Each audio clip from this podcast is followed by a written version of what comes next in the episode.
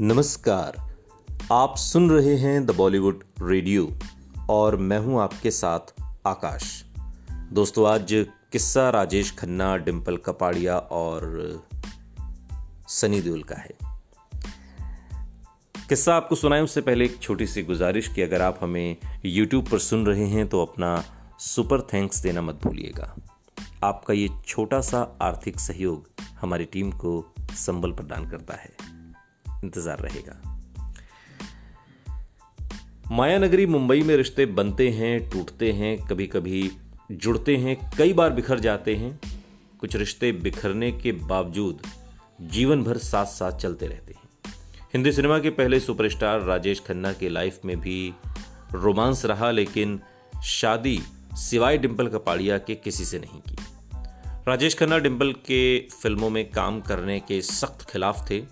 लेकिन रिश्तों में आई तलखी और फिर डिम्पल ने दोबारा से फ़िल्मों में काम करना शुरू कर दिया।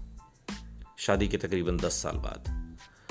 राजेश खन्ना के बंगले आशीर्वाद को छोड़कर डिम्पल का पाड़िया चली गई और कहते हैं कि राजेश खन्ना ने डिम्पल के जाने के बाद अपनी ज़िंदगी में आई किसी भी महिला को अपने बंगले में रहने नहीं दिया। राजेश खन्ना के घर में डिम्पल की कोई जगह भले ही न ले पाया हो, लेकिन डिम्पल की ज़िंदगी में उनके को स्टार सनी देओल की एंट्री हो गई।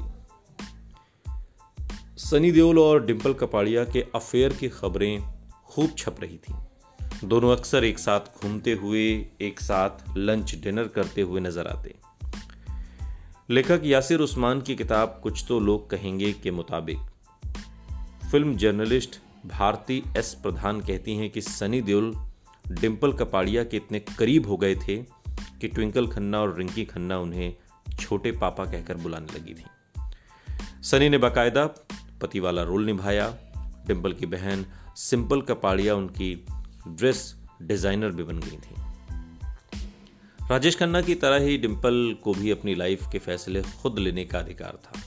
बस काका के लिए खुद को बदलकर सच्चाई स्वीकार करना हमेशा मुश्किल रहा। राजेश खन्ना की लाइफ उलझन भरी थी। रिश्तों के नाकाम हो जाने के बाद वो अकेले रह गए थे, जिससे यानी कि डिम्पल कमिटमेंट किया, उसका साथ नहीं दे सके। और अंजू महेंद्रू कमिटमेंट कर नहीं सके अंजू महेंद्रू के साथ। जिनसे साथ हमेशा जिसने दिया था। और राजेश खन्ना और डिम्पल के बीच दूरियाँ रहीं, लेकिन दोनों ने कभी तलाक नहीं लिया।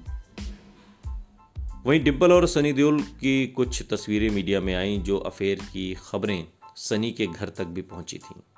उन दिनों सनी की वाइफ पूजा प्रेग्नेंट थी और डिम्पल के रिश्ते की खबर से तनाव में रहने लगी।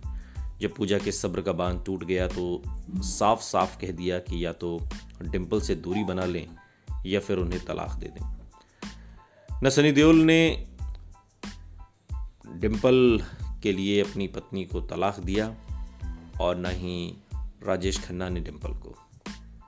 दोनों ही एक्टर्स ने अपने अपने पार्टनर्स को तलाक नहीं दिया। और एक तरीके से अच्छे दोस्त कहिए, इश्क तो खैर किसी से भी हो सकता है। सुनते रहिए द बॉलीवुड रेडियो सुनता है सारा इंडिया